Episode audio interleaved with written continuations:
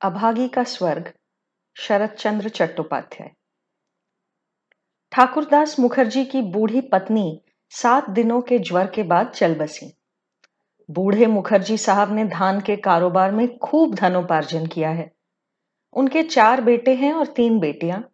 नाती पोते, दामाद, पड़ोसी, नौकर चाकर, सब में एक धूम सी मच गई। गाँव भर के लोग धूमधाम की शव यात्रा देखने के लिए भीड़ जमाने लगे।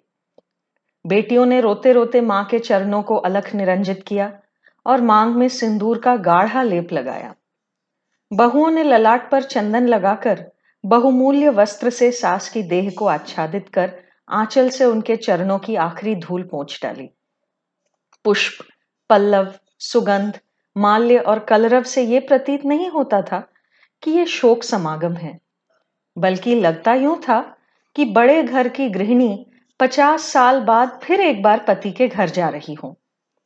बूढ़े मुखोपाध्याय शांत खड़े अपनी हमेशा की संगिनी को आखिरी बार विदा कर सबसे छिपाकर आँसू पोच शोकार्त बहु बेटियों को सांत्वना देने लगे। प्रबल हरिध्वनि से सुबह का आकाश आलोड़ित करते हुए पूरा गाँव साथ साथ चला। एक और प्राणी थोड़ी दूरी रखते हुए इस दल के साथ होली। वो थी कंगाली की माँ। वो अपनी कुटिया के आँगन में फले कुछ बैंगन लेकर इस रास्ते हाट की ओर चली थी। ये दृश्य देखकर वहीं रुक गई। उसका हाट जाना धरा रह गया। उसकी पल्लू में बैंगन धरे रह गए। वो आँसू पहुँचते पहुँचते सबके पीछे शमशान जा पहुँची। गाँव के एक प्रांत पर गरुड़ नदी के किनारे शमशान था। वहाँ पहले से ही चिता के लिए लकड़ी, चंदन के टुकड़े, घी, शहद धूप, धूनी इत्यादि सामग्रियाँ जमा की हुई थी। कंगाली की माँ छोटी जात के कहार की बेटी होने के कारण नज़दीक जाने की हिम्मत न जुटा पाई। दूर एक ऊँचे टीले पर खड़ी पूरी अंत्येष्टि क्रिया शुरू से अंत तक उत्सुक नेत्रों से देखने लगी। प्रशस्त चिता पर जब शव को स्थापित किया गया तो उसके रंगे पाँव देखकर अभागी का मन भर गया। उसका जी चाहा कि लपक कर उस अलख का एक बूंद ले और अपने माथे पर लगा ले। कई कंठों की समवेत हरिध्वनि के बीच जब पुत्र के हाथ से मंत्रपूत अग्नि संयोजित की गई तो उसकी आँखों से आँसू बहने लगे। वो मन ही मन बार बार कहने लगी, भागमती माँ, तुम सर्ग जा रही हो। मुझे भी आशीर्वाद देती जाओ कि मुझे भी इसी तरह कंगाली के हाथ की अग्नि मिले। पुत्र के हाथ की अग्नि ये कोई छोटी बात थोड़ी है? पति, पुत्र, कन्या, नाती, पोते, दास, दासी, परिजन, पूरे घर संसार को रोशनी से प्लावित करता ये स्वर्गारोहण देखकर उसकी छाती फूल सी उठने लगी। इस सौभाग्य का कोई परिमाप वो नहीं कर पाई। अभी अभी जलाई चिता में से निकलता धुआँ नीले रंग की छाया फैलाता घूमते घूमते आकाश की तरफ़ उठ रहा था। कंगाली की माँ को इसी में एक छोटे से रथ का आकार स्पष्ट दिखने लगा। उस पर कितने ही चित्र अंकित थे। उसकी चुड़ा पर कितने ही बेल बूटे उकेरे हुए थे। अंदर कोई तो बैठा है। उसका चेहरा पहचान में नहीं आता, लेकिन उसकी मांग में सिंदूर की रेखा है। दोनों पाँव अलख रंजित हैं। ऊपर की ओर टिकी कंगाली की माँ की आँखों से आंसुओं की धारा बह रही थी। तभी एक चौदह पंद्रह साल का लड़का उसका दामन खींचकर बोला, तू यहाँ खड़ी है, माँ? भात नहीं बनाएगी? माँ चौंक कर उसकी ओर देखकर बोली, बना लूँगी। अचानक ऊपर की ओर इशारा करती व्याकुल स्वर में बोल उठी, देख देख बेटा, बामन माँ उस रथ पर सवार होकर सर्ग जा रही है। बेटा चकित हो ऊपर की ओर देखकर बोला, कहा? क्षण भर के निरीक्षण के बाद वो अंत में बोला, तू पगला गई है, वो तो धुआँ है। फिर नाराज़गी जताने लगा, दोपहर हो गई है, मुझे भूख नहीं लगती क्या? फिर उसी पल माँ की आँखों में आँसू देखकर बोला बामनों की गहनी मरी तो तू क्यों रोती है माँ? कंगाली की माँ को अब होश आया। किसी पराये के लिए शमशान में खड़े इस तरह आँसू बहाने पर वो मन ही मन कुछ शर्मिंदा हुई। और फिर बेटे के अपशकुन की आशंका से पल भर में आँसू पोंछकर कुछ मुस्कुराने की कोशिश करती बोली, मैं कहाँ रो रही हूँ? आँखों में धुआँ लग रहा था बस। हाँ हाँ धुआँ लग रहा था बस, तू रो रही थी। माँ ने और विरोध नहीं किया। बेटे का हाथ पकड़कर घाट को चली। खुद भी नहाई कंगाली को भी नहलाकर घर लौटी। अंतिम संस्कार का अंत देखना उसे नसीब न हुआ। संतान के नामकरण के समय माता पिता की मूर्खता देखकर अंतरिक्ष में बैठे विधाता केवल हंसकर संतुष्ट नहीं होते। तीव्र विरोध भी करते हैं। इसलिए ये लोग आजीवन अपने नामों को ठेंगा दिखाते चलते हैं। कंगाली की माँ के जीवन का इतिहास छोटा है। पर वो छोटा सा कंगाल जीवन विधाता के इस परिहास से बच गया था। उसे जन्म देकर माँ चल बसी थी। बाप ने गुस्से में नाम रख दिया अभागी। माँ नहीं थी। बाप मछली पकड़ता फिरता तो दिन रात की सुध न रहती। फिर भी नन्ही अभागी किस तरह एक दिन कंगाली की माँ बनने तक जी गई, ये विस्मय का विषय है। जिसके साथ शादी हुई, उसका नाम था रसिक बाघ। बाघ की दूसरी बाघिन थी। उसके साथ वो दूसरे गाँव चला गया। अभागी अपने फूटे भाग और शिशुपुत्र को लिए गाँव में ही पड़ी रही। उसका वो कंगाली आज बड़ा होकर पंद्रह का हो गया है। अभी अभी बेत का काम सीखना शुरू किया है। अभागी आस लगाए रहती है कि अगर साल भर और दुर्भाग्य से लड़ गई तो दुख दूर हो जाएँगे। ये दुख क्या होता है? जिन्होंने देखा है, वही जान सकते हैं। कंगाली तालाब से मुँह धोकर लौटा तो क्या देखता है कि उसका बचाया हुआ खाना उसकी माँ ने मिट्टी के बर्तन में ढक कर रखा है। आश्चर्य से पूछा, तूने खाया नहीं माँ? दिन ढल गया है बेटा, अब और भूख नहीं है। बेटे को विश्वास न हुआ। बोला, भूख नहीं है, दिखा मुझे मटका। ये बहाना बनाकर कंगाली की माँ उसे कई बार धोखा दे चुकी थी। इस बार उसने मटके में झाँक कर ही दम लिया। उसमें एक और व्यक्ति के हिस्से का भात बचा था। तब वो मुस्कुराता हुआ माँ की गोद में जा बैठा। उसकी उम्र का कोई लड़का साधारणतः ऐसा नहीं करता, लेकिन बचपन से लेकर अब तक कुछ कमज़ोर होने की वजह से वो माँ की गोद छोड़कर बाहर जाकर दोस्तों के साथ घुल मिल नहीं पाया था। यहाँ बैठे बैठे ही उसे खेलकूद की सारी कसर निकालनी पड़ी थी। एक बाह माँ के गले में डालकर उसके चेहरे पर नज़र डालते ही वो हैरान होकर बोला, माँ, तेरा बदन तो गर्म हो गया है।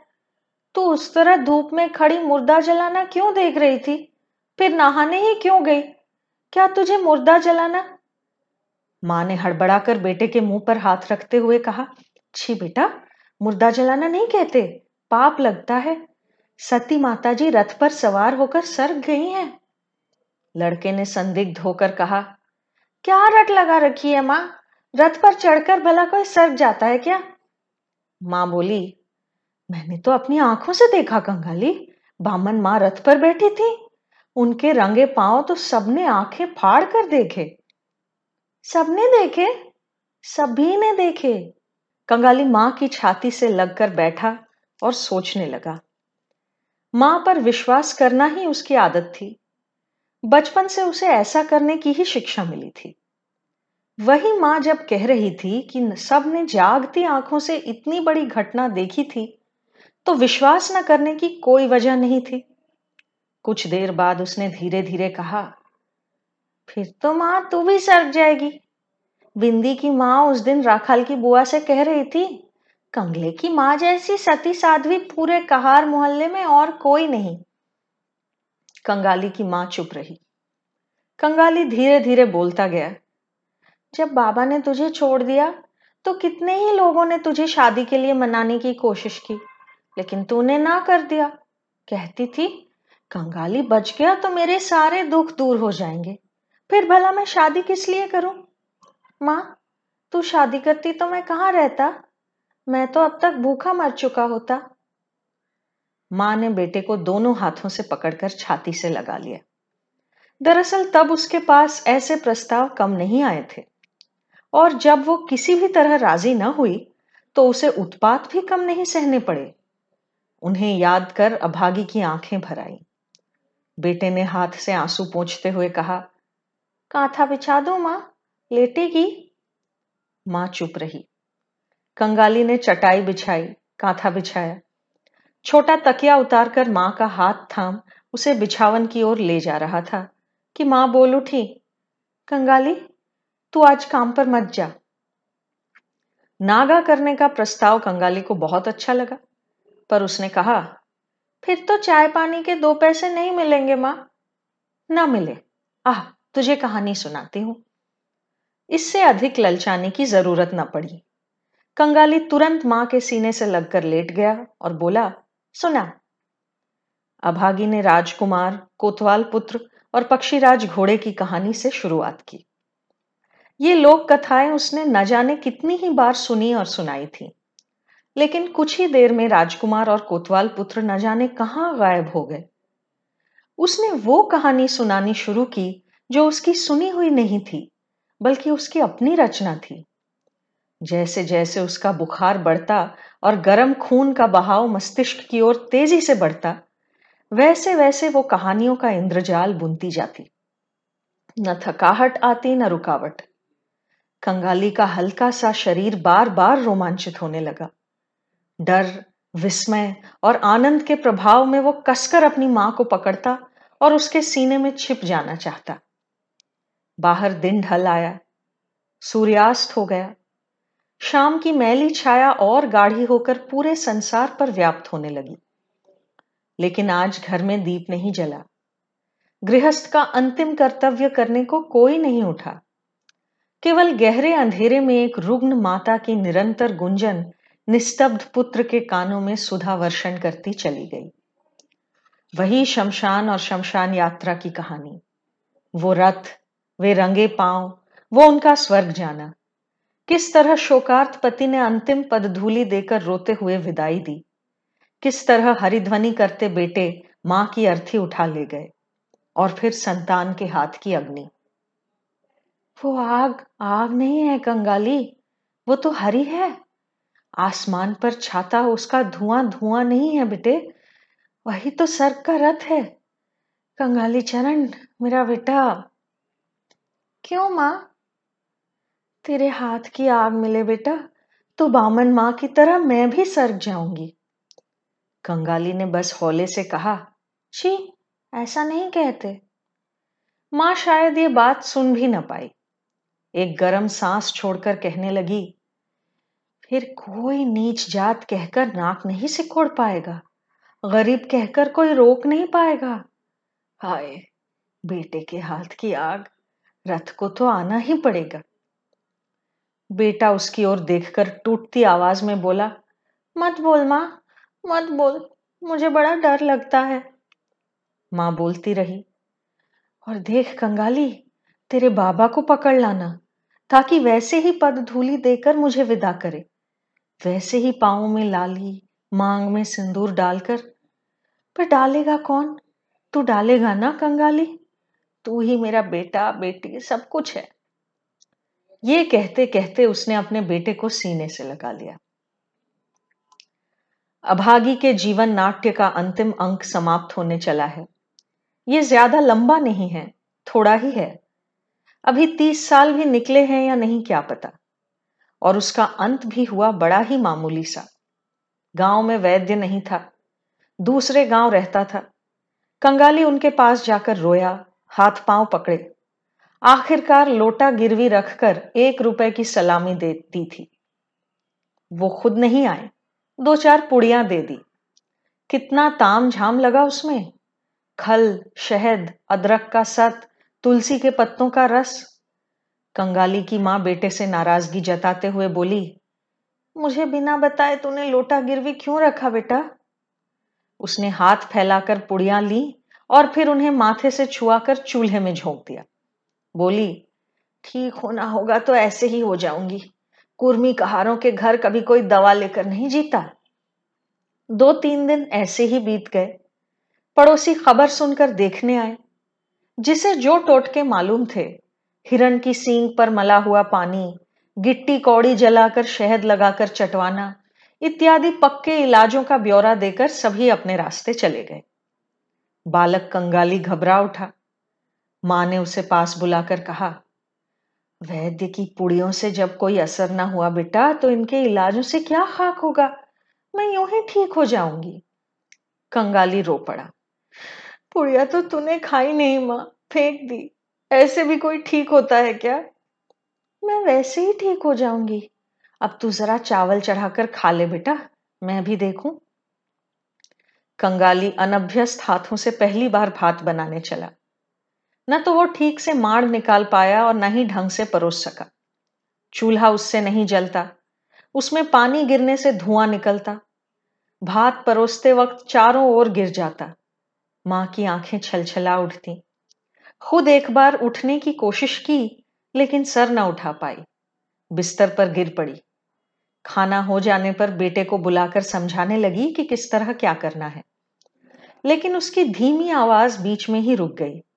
बस आँखों से जल की अविरल धारा बहती गई।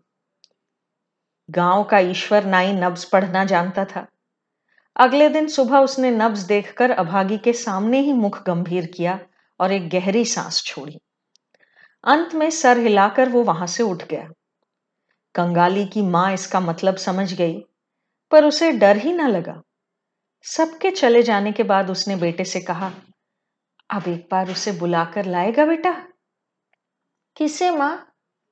वही जो दूसरे गाँव चला गया है।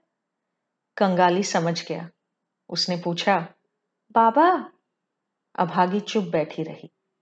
कंगाली बोला, वो भला क्यों आएगा माँ? अभागी स्वयं भी इस विषय में संदिग्ध थी। फिर भी धीरे धीरे बोली, जाकर कहना, माँ बस तुम्हारे चरणों की धूल चाहती है। वो तभी उठकर जाने लगा तो अभागी ने उसका हाथ पकड़कर कहा, जरा रो धोकर कहना बेटा, कहना माँ जा रही है।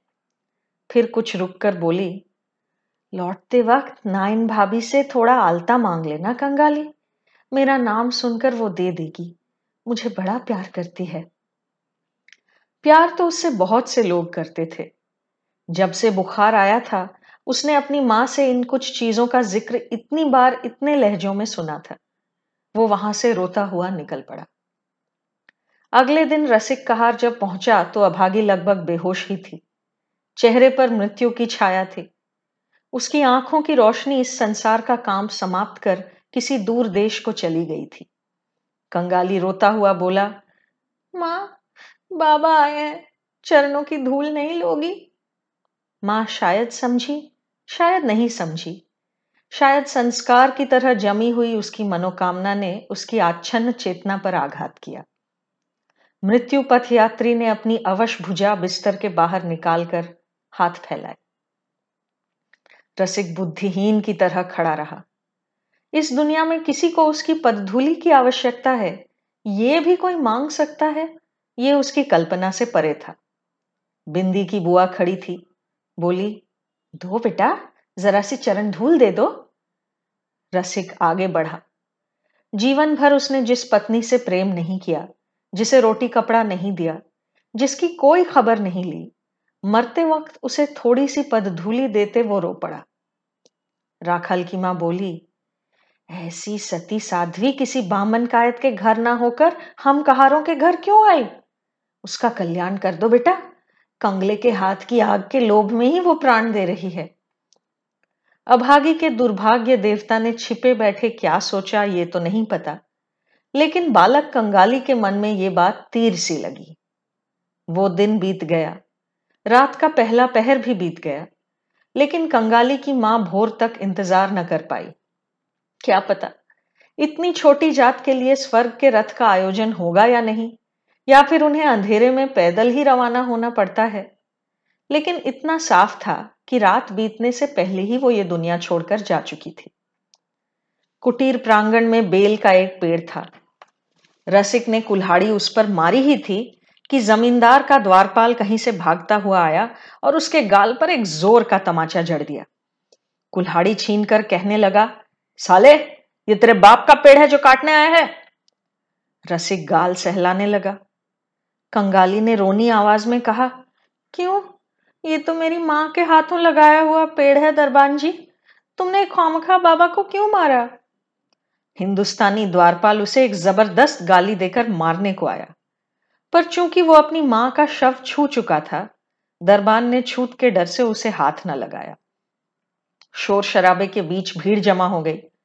सबने माना कि बिना अनुमति के पेड़ काटकर रसिक ने ठीक नहीं किया। फिर वही दरबान जी के हाथ पाँव पकड़कर कहने लगे कि वे कृपा करके अनुमति दे दें। इसका कारण ये था कि बीमारी के समय जो कोई भी देखने आया था, उसी के हाथ पकड़कर कंगाली की माँ ने अपनी अंतिम इच्छा व्यक्त की थी। दरबान मानने वाला न था। उसने स्पष्ट कर दिया कि ये सब चालाकी उसके साथ नहीं चलेगी। जमींदार यहाँ के नहीं हैं। गाँव में उनकी एक कचहरी है, जिसके मुखिया गुमस्ता अधर राय हैं। जब सभी लोग हिंदुस्तानी के आगे व्यर्थ प्रार्थनाएँ कर रहे थे, कंगाली तेज़ी से भागता हुआ कचहरी जा पहुँचा। उसने लोगों से सुना था कि प्यादे घूस लेते हैं। उसे विश्वास था कि इतने बड़े अन्याय आचरण की बात अगर मुखिया के कानों पहुँची तो इसका विधान ज़रूर किया जाएगा। हाय बेचारा अनजान! बंगाल के जमींदार और उनके कर्मचारियों को वो जानता कहाँ था? अभी अभी मातृहीन हुआ बालक शोक और उत्तेजना के वश में एकदम ऊपर तक आ गया।